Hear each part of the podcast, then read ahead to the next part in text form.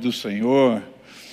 Ah, eu queria abraçar cada um de vocês. Não tive a oportunidade de ver a todos de perto, mas recebam aí o meu abraço, por favor. Ah, muito bom ver vocês aqui de novo. Ah, rostos conhecidos, outros nem tanto, nem tanto. Ah, não, conhecido, é claro.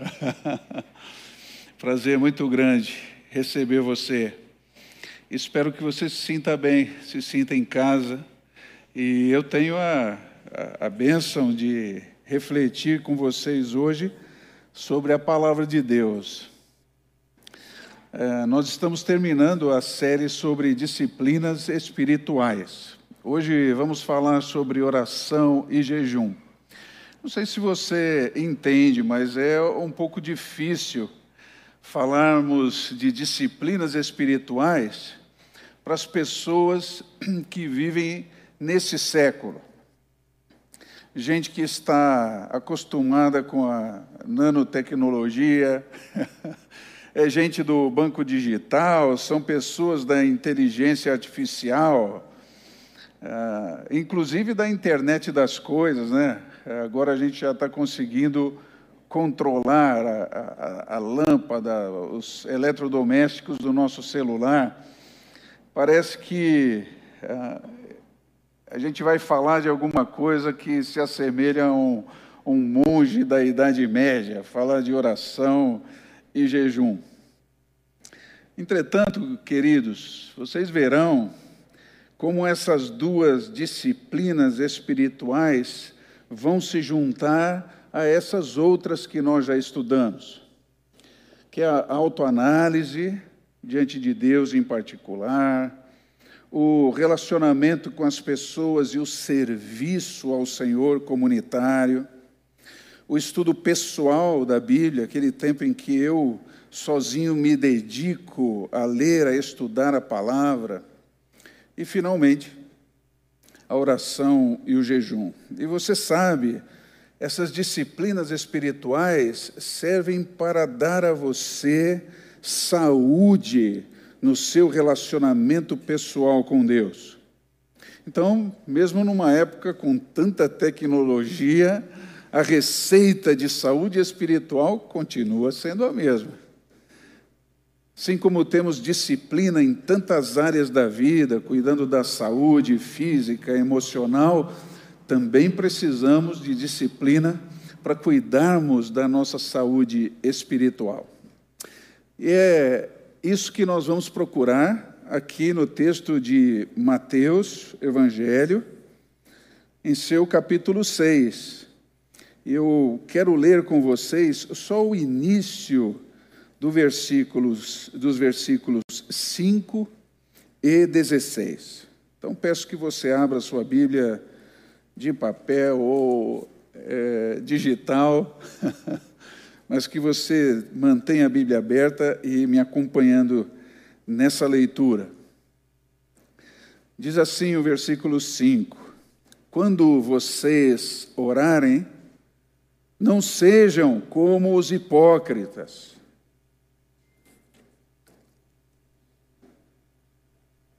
Veja o versículo 16: Quando jejuarem, não façam como os hipócritas e a partir desse texto, eu espero que você entenda hoje à noite que oração e jejum, bem como as outras disciplinas espirituais, servem para aprofundar o seu relacionamento pessoal com Jesus.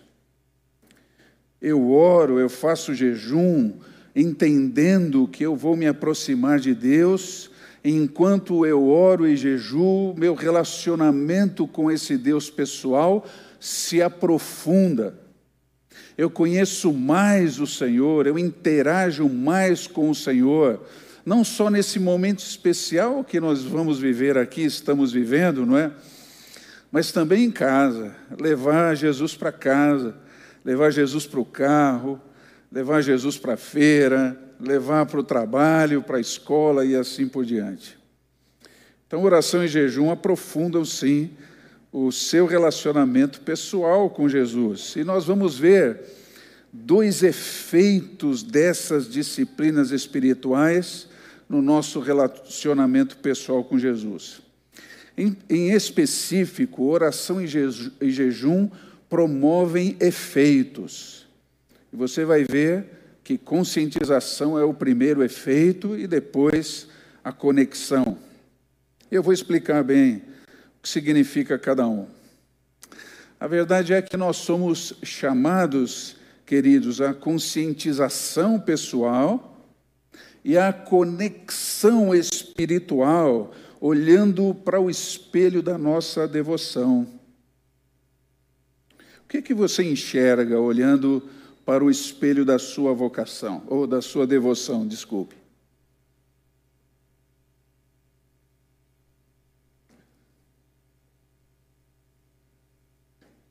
Talvez pudéssemos começar perguntando: a minha oração e o meu jejum são um exercício de devoção espiritual saudável que está realmente me ligando a Deus? Oração e jejum figuram como instrumentos de uma tentativa pessoal de manipular ao Senhor, algo então só religioso? Qual é a sua devoção? Olhando no espelho dela, você enxerga o quê? Muito bem, queridos. Nós estamos aqui em Mateus 6, de novo, né, no Sermão do Monte. Você vai perceber, lendo esse capítulo 6, que Jesus desenvolve uma estrutura de pensamento muito semelhante em cada um dos diálogos que ele entabula aqui e que são registrados no capítulo 6. Ele vai tratar de ações que precisam ser realizadas com consciência e devoção centradas em Deus. E é aqui então que nós encontramos a sua orientação conscientizadora para essa prática da oração e do jejum. E você vai ver que o desejo do Mestre é levar cada um de nós a esse relacionamento pessoal profundo. Por isso, ele vai questionar a motivação com que nós oramos e jejuamos. E ela vai ser, na verdade, a resposta à pergunta que acabei de fazer. Se a sua oração está mais para uma prática religiosa, e uma tentativa de manipulação do sagrado, ou realmente é um, um desejo de conhecimento, de ligação, de interação pessoal com Deus? Então eu preciso começar explicando para você o que é oração e o que é jejum.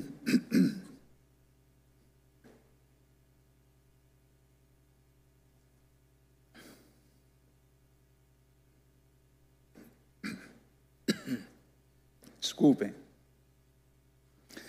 Eu vou tentar ser do mais básico ao mais complexo, se eu conseguir. oração é conversar com Deus.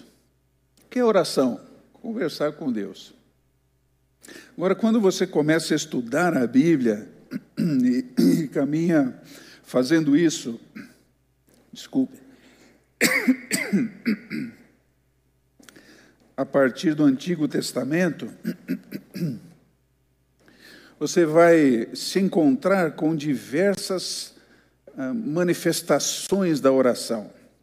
O Antigo Testamento foi escrito, na sua maioria, em hebraico. E em hebraico existem mais ou menos 12 palavras diferentes cuja tradução é oração. Cada uma traz um significado muito particular e que o entendimento delas traz para nós a configuração total do que seja oração do ponto de vista de Deus. Eita, será que foi um bigodinho que caiu aqui?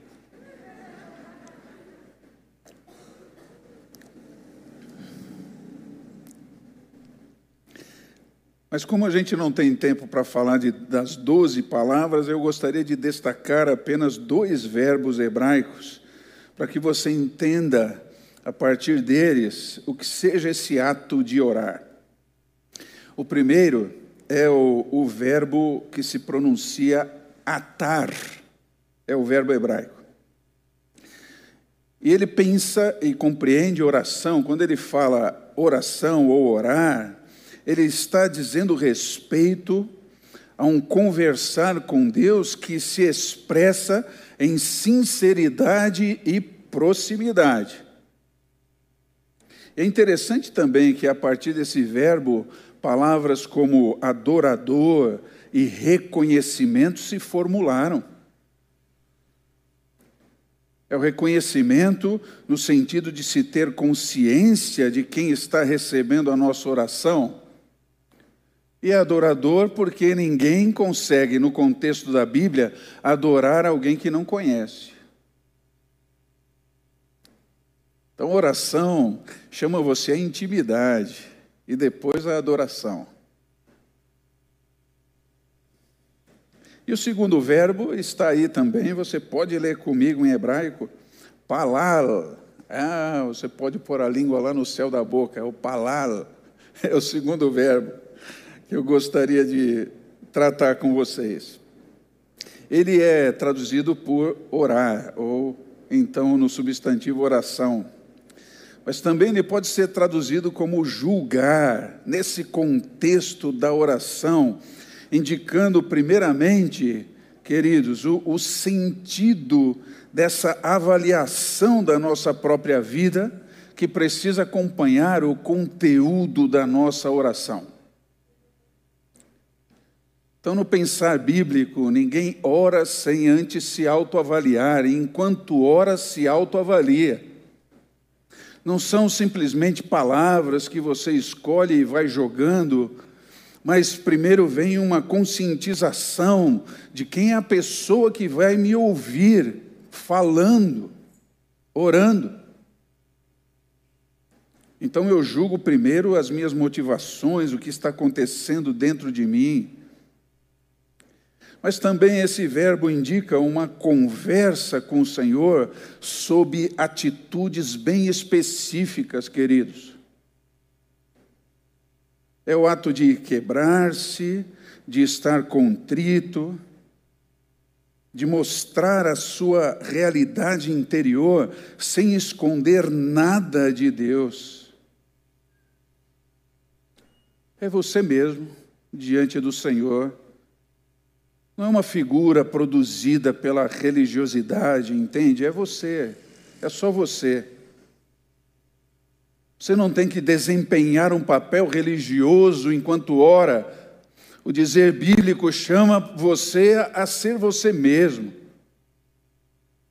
a estar integralmente nessa conversa com Deus, sem ocultar nada, não existe nada na sua vida que Deus não possa ver. Aliás, ele já vê tudo agora mesmo. Como disse o salmista, a palavra ainda não me chegou à boca e o Senhor já a conhece. Ufa, talvez, como é para mim, às vezes pode ser para você um pouco assustador. Pensar que Deus conhece a gente lá no profundo da alma. Daquilo que a gente teria vergonha de dizer a qualquer pessoa, Deus conhece completamente. Por isso que Orar também é estar contrito, é quebrar-se. E também é interessante, queridos, que alguns salmos da sua Bíblia tenham como título oração. Eles revelam justamente esse desnudar da alma do salmista. É engraçado que esses verbos são chamados de tefilá que é uma palavra que advém, é, deriva do nosso verbo palar. Agora, para mim, uma coisa muito interessante é que oração sempre tem no Antigo Testamento um significado recíproco. Ou seja, é um ato de comunicar-se. Isso nos leva a pensar a oração a partir de Deus, da sua relação com você e comigo. Se você abrir a sua Bíblia para Gênesis capítulo 1, você vai notar que a primeira pessoa que dialoga, que conversa, versículo 3, a primeira pessoa que chama a conversa, inclusive o mundo que não existia, é a pessoa de Deus. A partir dali, ele conversa com Adão e Eva, ele fala com Caim, ele interage com as pessoas, as mais terríveis que você possa encontrar no Antigo Testamento, está Deus ali se comunicando com elas. E o texto hebraico é maravilhoso, que eh, retrata assim: olha, Vaiomer Adonai Elohim, o Senhor Deus diz, ele conversa, ele interage com as pessoas diretamente. Eu não sei como é que isso fica no seu coração, mas para mim eh, traz um aconchego tão grande, meu irmão, minha irmã. Que não é uma entidade distante, sabe? Não é um ser que eu criei segundo as minhas expectativas, distante, que só pode ser buscado num lugar específico, religioso, santificado. Não, é o Deus que conversa comigo. Talvez alguém possa dizer: bom, por que eu não ouço mais a Deus? Talvez lhe falte disciplina espiritual. porque é Deus que fala para ser ouvido, mas nem sempre a gente está disposto a ouvir o que Ele tem a dizer. Não é verdade? Se acontece isso nas nossas DRs lá na família, seja com marido e mulher, com filhos, com netos e tal, ainda mais com Deus, né? Mas quando chegamos no Novo Testamento, percebemos que Jesus é o nosso exemplo e ele vai no mesmo sentido mostrando que orar é uma conversa com Deus. Mas sabe, queridos, a, a história da igreja mudou essa visão bíblica. A oração começou a tomar contornos de exigência religiosa formal. Isso foi muito cedo na história da igreja. Já lá no, no, começo do segundo século, tinha gente legislando sobre como nós deveríamos orar. Eu cito a, o, o, chamado pai da igreja, Tertuliano, um homem que escreveu muitos livros. Ele foi um herói da defesa da fé cristã. Mas nesse quesito, e acho até que entendo o desejo que ele tinha, sabe? De mostrar para as pessoas que se achegavam à fé cristã que aqui a coisa é séria.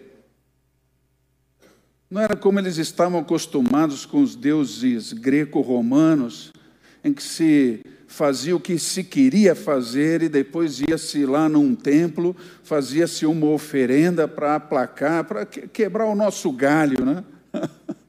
com Cristo não ia ser assim. Mas veja, ele escreve o seguinte: os que estão a ponto de entrar na fé por meio do batismo devem orar, suplicando, jejuando, dobrando os joelhos, fazendo vigílias de noites inteiras, tudo isso frequentemente com a confissão de todos os pecados. Você percebe como o irmão está desejando mostrar isso? Não, esse caminho aqui é uma coisa séria, hein? Se você quer vestir a camisa de Cristo, tem que agir de uma maneira completamente diferente. Você vai ter que se dedicar a isso. Mas a interpretação de palavras como essa na história da igreja foram sendo deturpadas a ponto de se criar então estereótipos do que seja a oração. E nós chegamos aos dias de hoje, não é assim? que líderes e denominações começaram a criar leis sobre a oração. Você pergunta para um líder, para um pastor desses famoso, que é orar? É, é, sempre uma resposta muito complicada. É, é ah, você é, aqui você deve fazer assim. É, é, quando você deve orar? de que maneira? As pessoas vão, vão legislando sobre se é de pé, se é deitado, se é ajoelhado, o que é mais santo no momento da prática da oração até chegarmos à máxima da oração de madrugada. Né? Você sabe que orar de madrugada é, tem, tem, a fila é menor, né? É o que o pessoal fala por aí. e eu até absolvo esses irmãos, eu não acho que é falta de espiritualidade, é, falta de conhecimento da geografia, né? Porque tem irmãos no Japão orando nesse mesmo horário. então a fila não é menor. Mas é aquele rigor, sabe? Não, você tem que se sacrificar. Não, o, o objetivo da oração não é esse. Mas para mim o, o mais sério de tudo é quando esses líderes e as igrejas em geral atribuem à oração um poder que ela nunca teve. E até vi num, num colante de carro uma vez, compartilho com vocês aí no telão. A oração move o coração de Deus. Essa frase também tem outras versões. A oração move o braço de Deus. Você já deve ter ouvido isso por aí. Por isso, mais oração, mais poder, menos oração, menos poder. Mas, queridos, entendam, a oração não tem poder algum nela mesma. Quem tem poder é o Deus que recebe a oração, essa é a diferença. Louvado seja o seu nome. É o Senhor que ouve você, é Ele que tem o poder. Nós deveríamos ter mudado esse colante aí. Olha, a oração move o meu coração para a vontade de Deus. É a oração que move o meu coração para que não seja mais eu, mas seja o Senhor. É a vontade de Deus em mim por meu intermédio. Esse é o maior poder desse contato pessoal com Deus, é a transformação da gente de dentro para fora. Esse é o poder da oração. Ou melhor, o poder de Deus por meio da oração. Então, submeter-se a Deus é essencial na oração. Ninguém consegue convencer a Deus com argumentos religiosos, nem vai levar um braço de ferro com o Senhor. Não me dediquei a um propósito de X semanas de oração, falando para Deus o que ele deve fazer. Não sei se você entende o ridículo disso quando se estuda a Bíblia, não é? Oh Senhor, que eu possa entender a Sua vontade, que eu possa viver no ambiente da Sua vontade, que a minha oração reflita a Sua vontade, que eu seja transformado nesse contato íntimo com o Senhor. Louvado seja o Seu nome. Bom, Oração, é, oração é isso, e, e, e jejum não vai muito longe. Se você estudar a Bíblia também a partir do Antigo Testamento, procurando saber informações sobre jejum, vai encontrar-se com este verbo hebraico que gostaria de compartilhar com vocês, que é o verbo tsum. Tsum é o verbo para jejuar, jejum. Quando você estuda isso, vai perceber que nenhuma indicação existe na Bíblia de que o propósito de jejuar seja libertar o seu espírito da prisão do corpo físico. Como muita gente fala hoje em dia, não, o jejum liberta você do que é material. Não, o, o Antigo Testamento é muito positivo na sua avaliação do mundo criado. Tudo que existe foi por, por permissão de Deus e por isso é maravilhoso. Eu não jejuo para me desligar da carne, não. Na verdade, a ligação do jejum com a renúncia de alimentos, e também no Antigo Testamento, o deixar de trabalhar por um período, era entendida como um abandono da própria vontade quando eu me abria a Deus e me dedicava a Ele naquele tempo especial. Agora é interessante, porque com o passar do tempo no Antigo Testamento, esse, essa prática do jejum também ganhou um contorno religioso e mecânico em Israel. É o que encontramos em Isaías 58, versículos 2 a 5. Você encontra Deus conversando com o povo. E ele diz isso aí: vocês vêm ao templo todos os dias e parecem ter prazer em aprender a meu respeito. É Deus falando. Agem como povo justo que jamais abandonaria as leis do seu Deus. Pedem que eu atue em seu favor e fingem querer estar perto de mim. E vocês dizem: ah, nós jejuamos diante de ti, por que não prestas atenção? Nós nos humilhamos com severidade e tu nem reparas. E aí Deus responde: Não, eu vou lhes dizer o porquê eu não reparo no seu jejum e na sua oração. Eu respondo: É porque jejuam para satisfazer a si mesmos, enquanto isso exploram seus empregados. De que adianta jejuar se continuam a brigar e discutir? Como esse tipo de jejum, com esse tipo de jejum, não ouvirei as suas orações. Vocês se humilham ao cumprir os rituais. Olha só, Deus falando, né? Isso se tornou um ritual para vocês. Ah, curvam a cabeça, é, como um junco ao vento, vocês fazem isso. Vestem-se até de pano de saco e cobrem-se de cinzas. É isso que chamam de jejum. Acreditam mesmo que agradará ao Senhor?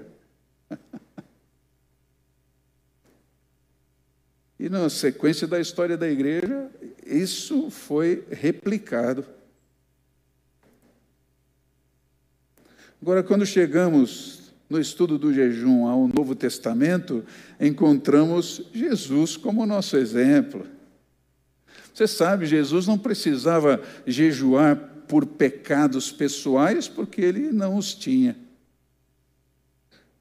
Ele nem buscava também anular o seu próprio eu, porque ele era perfeito. Mas o seu jejum implicava em querer estar a sós com o Pai. É o exemplo que nós devemos seguir. Mas atualmente, queridos, é fácil encontrarmos pregadores e líderes atribuindo poder também ao jejum, como se fosse responsável por grandes feitos. Como fez um, um irmão que também respeito muito, escreve muito bem e, e coisas excelentes, mas aqui John Piper não, não foi, não teve sucesso. Uma mensagem que ele pregou, ele disse: o jejum e a oração têm mudado o curso da história. É, é, isso não é verdade. Quem tem o poder de mudar o curso das coisas, da história, do que quer que seja, é o Senhor Deus. E além de citar João Calvino, que é outro a quem eu tenho que tirar o chapéu e agradecer até o resto da vida, por tudo que ele fez pelo Evangelho e escreveu, mas ele se equivoca. Quem sou eu aqui no terceiro mundo, né? Mas ele se equivoca colocando o jejum como santo. E nós já temos falado aqui, queridos, que Nem a ceia, nem o batismo, nem a oração, nem o jejum são santos ou têm poder por si mesmos.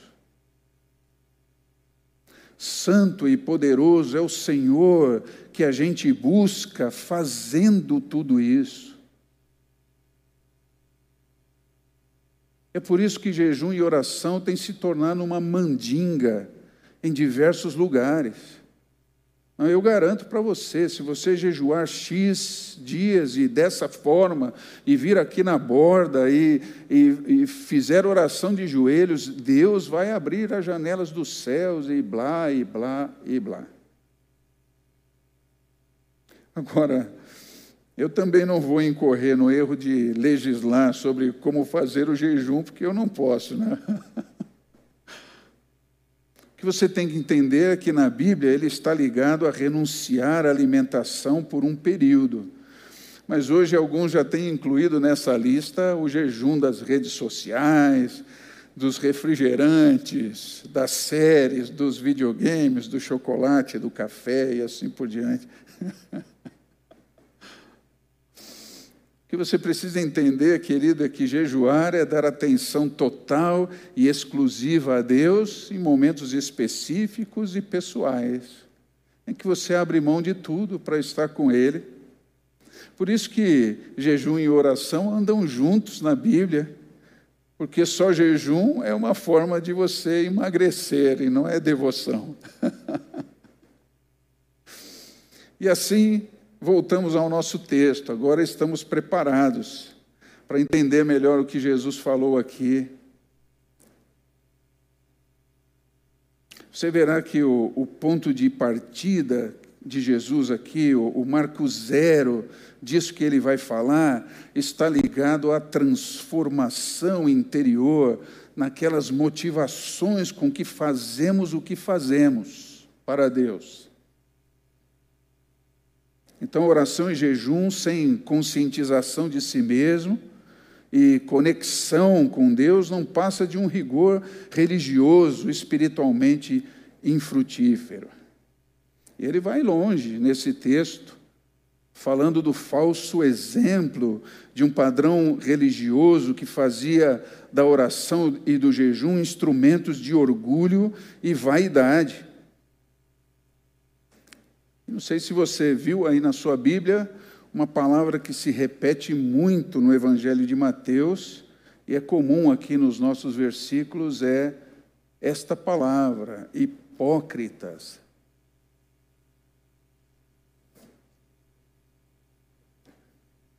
Essa é uma palavra grega, hipocrites, significa ator.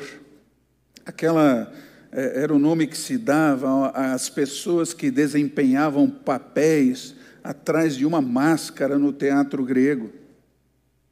Já na Bíblia passou a significar aquela pessoa alienada de Deus, com coração duro, com lábios falsos, num sentido de fingimento, de dissimulação.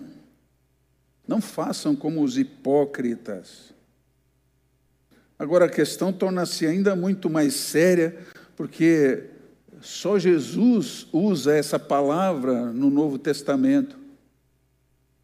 E aqui em Mateus, ele sozinho usou-a 14 vezes.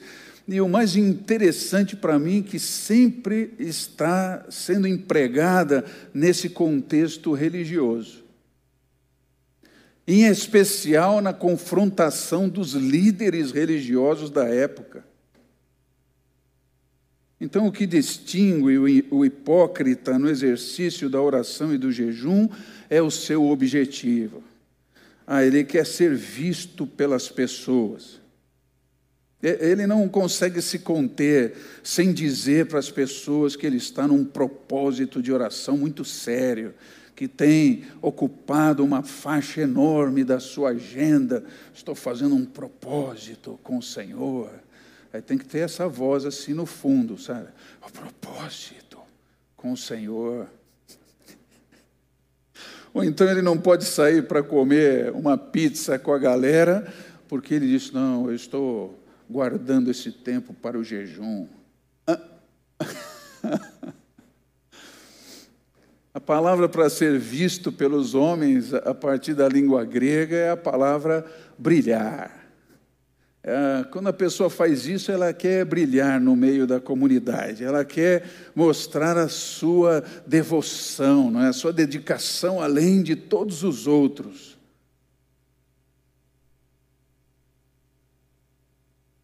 E aí Jesus diz: essas pessoas que fazem tanta questão de que a sua falsa devoção apareça no meio de uma comunidade de fé, já receberam o salário, e ele usa a palavra salário mesmo, a, a paga.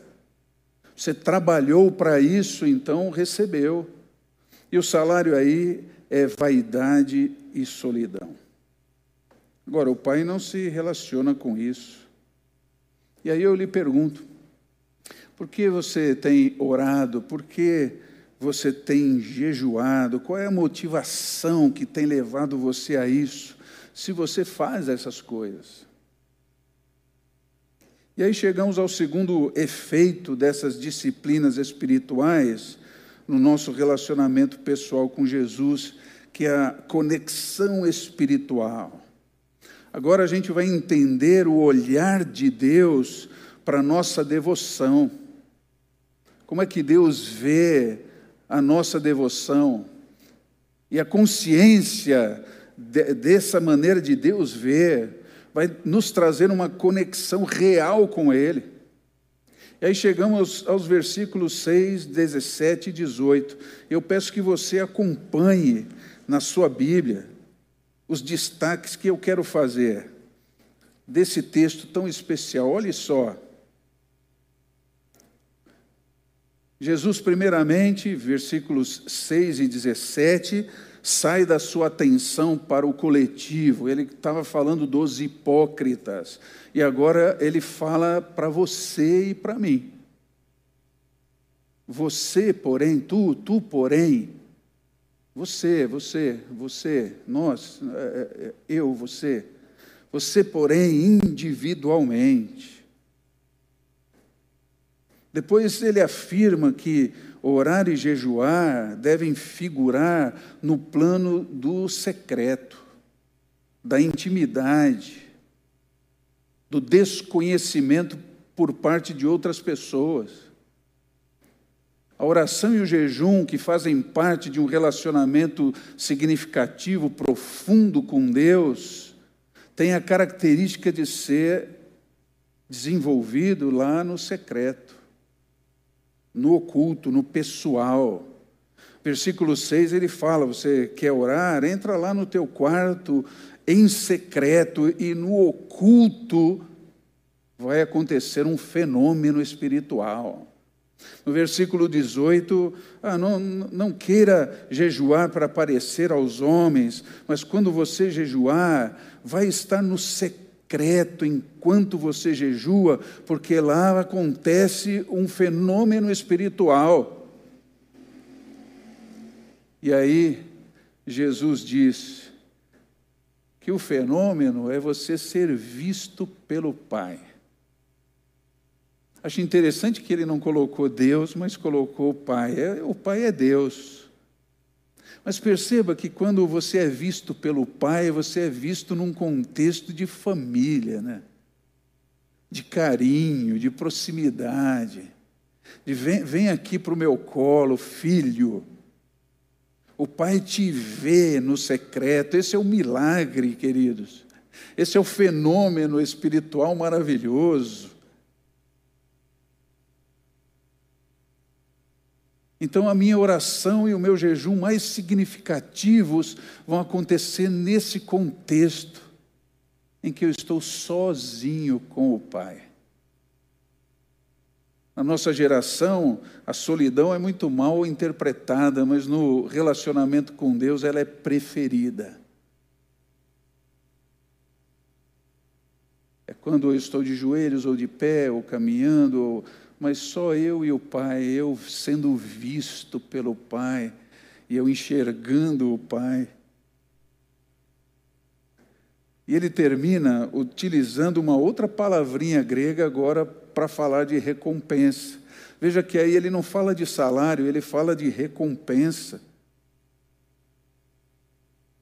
Enquanto o brilhar para os homens traz um salário vil, que corresponde à vaidade e orgulho, a recompensa indica uma retribuição segundo o que você está fazendo.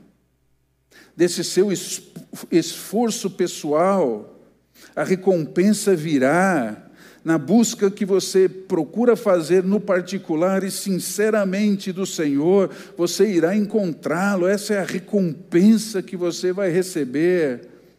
A bênção da companhia, da comunhão do Pai, você nunca estará só, a sós com o Pai. E é por isso que eu chamo você à sua consagração pessoal. Eu quero, Senhor, me consagrar a Ti. Eu quero. Talvez tenhamos algumas pessoas aqui hoje que ainda não tomaram a decisão de orar e jejuar para estarem a sós com o Pai. Não, não fazem isso. É gente que gosta de agradecer o alimento na hora do almoço, ou do jantar e tal, ou pedir proteção quando vai sair de casa. ou se lembra de um ente querido, ah, protege lá, Senhor, mas é, não tem um particular, sabe? Um papo pessoal com o Senhor. E talvez tenhamos pessoas aqui hoje à noite que fazem isso, mas fora da vontade de Deus. E descobriram hoje que não era assim que Deus queria que se fizesse oração e jejum. E agora que nós vamos nos aproximar da ceia do Senhor, você precisa saber que oração e jejum são disciplinas espirituais para aquele discípulo consciente de si mesmo, sabe? Para aquela pessoa que entende a sua realidade interior. Ela sabe que de dentro de si saem sentimentos, tendências, propensões, motivações que podem facilmente conduzir a sua alma para longe de Deus, para longe da vontade de Deus, por isso é que ela ora e jejua. Essa pessoa sabe que de dentro de si, ou dentro de si, existe uma carência, uma insatisfação, uma indigência que dá espaço, que supre condições, que nutre diálogos interiores terríveis, que vão insensibilizando a alma, que vão obstruindo o caminho do espírito dentro dela, a ponto de não ouvir mais a Deus, não sentir mais a Deus, não querer mais a Deus e lançar-se para a vida como se nada tivesse conhecido de Deus, a ponto de pessoas dizerem: Não, eu sei o que a Bíblia diz, mas eu não farei o que Deus quer que eu faça. As disciplinas espirituais são para pessoas que querem ter acesso ao milagre da transformação pessoal feito por Deus. E você, o que deseja?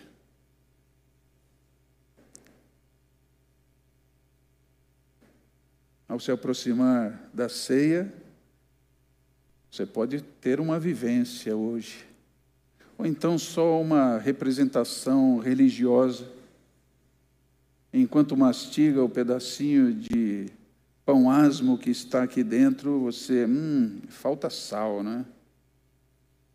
E aí bebe o, o líquido, esperava ser vinho, vinho do porto. Não. É, é, não tem algo sem açúcar, por favor? Entende? Não, o chamado é que você venha para estar à mesa do Senhor dessa forma. Chamo você a colocar-se diante do Pai para ser conscientizado, conectado com Ele que você se esvazie de você mesmo, que você busque lugar de quebrantamento que Deus não despreza. E nessa busca dessa prioridade, você vai se encontrar com o milagre do Senhor, em ser visto por Ele, em ser revelado por Ele, mas mais, querido, ser aceito por Ele. Não importa o que você, onde você esteja, desde que você, ou o que você sinta, desde que você se abra completamente a Ele. E assim chamo você a um momento de reflexão, você em seu coração, dizendo o que você quer, o que você deseja com tudo isso que você ouviu.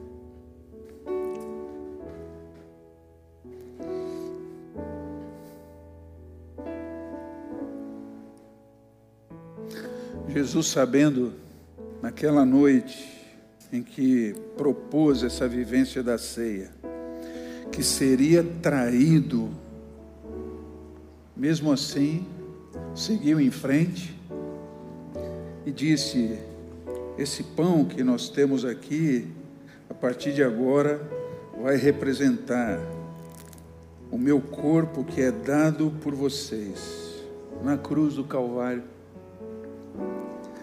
A partir de agora, quando vocês partilharem desse pão, se lembrem. Deixe a memória seguir o seu caminho, a lembrança trazer de volta que eu me doei voluntariamente por você. Se você não enxergar a sua preciosidade diante disso, querido, precisa de mais um passo de quebrantamento Da mesma forma, ele tomou o cálice e explicou para aqueles irmãos: olha, ele a partir de agora vai representar uma nova aliança que eu faço com vocês, derramando o meu próprio sangue, dando minha vida, substituindo você. Você não poderia morrer na cruz, não poderia pagar os seus pecados, você sozinho não pode se salvar mas eu farei tudo por você. Ao tomar esse cálice, se lembre disso. E todos que um dia entregaram a vida a Cristo e entendem essa simbologia e essa vivência, são chamados a comer e a beber, porque essa é a mesa do Senhor. Comamos e bebamos, queridos.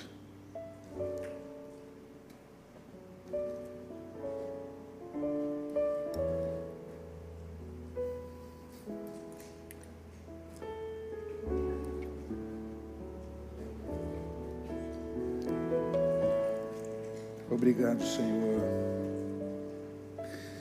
Obrigado por esse tempo de reflexão que mude a nossa vida, a começar em mim. Eu espero pelo Senhor, no segredo da sala de casa, do escritório, da minha consciência, dos meus pensamentos. Eu espero o Senhor no segredo da vida, para lhe abraçar, para aprender mais do Senhor. Mas quero começar dizendo que eu sou carente, totalmente carente do Senhor.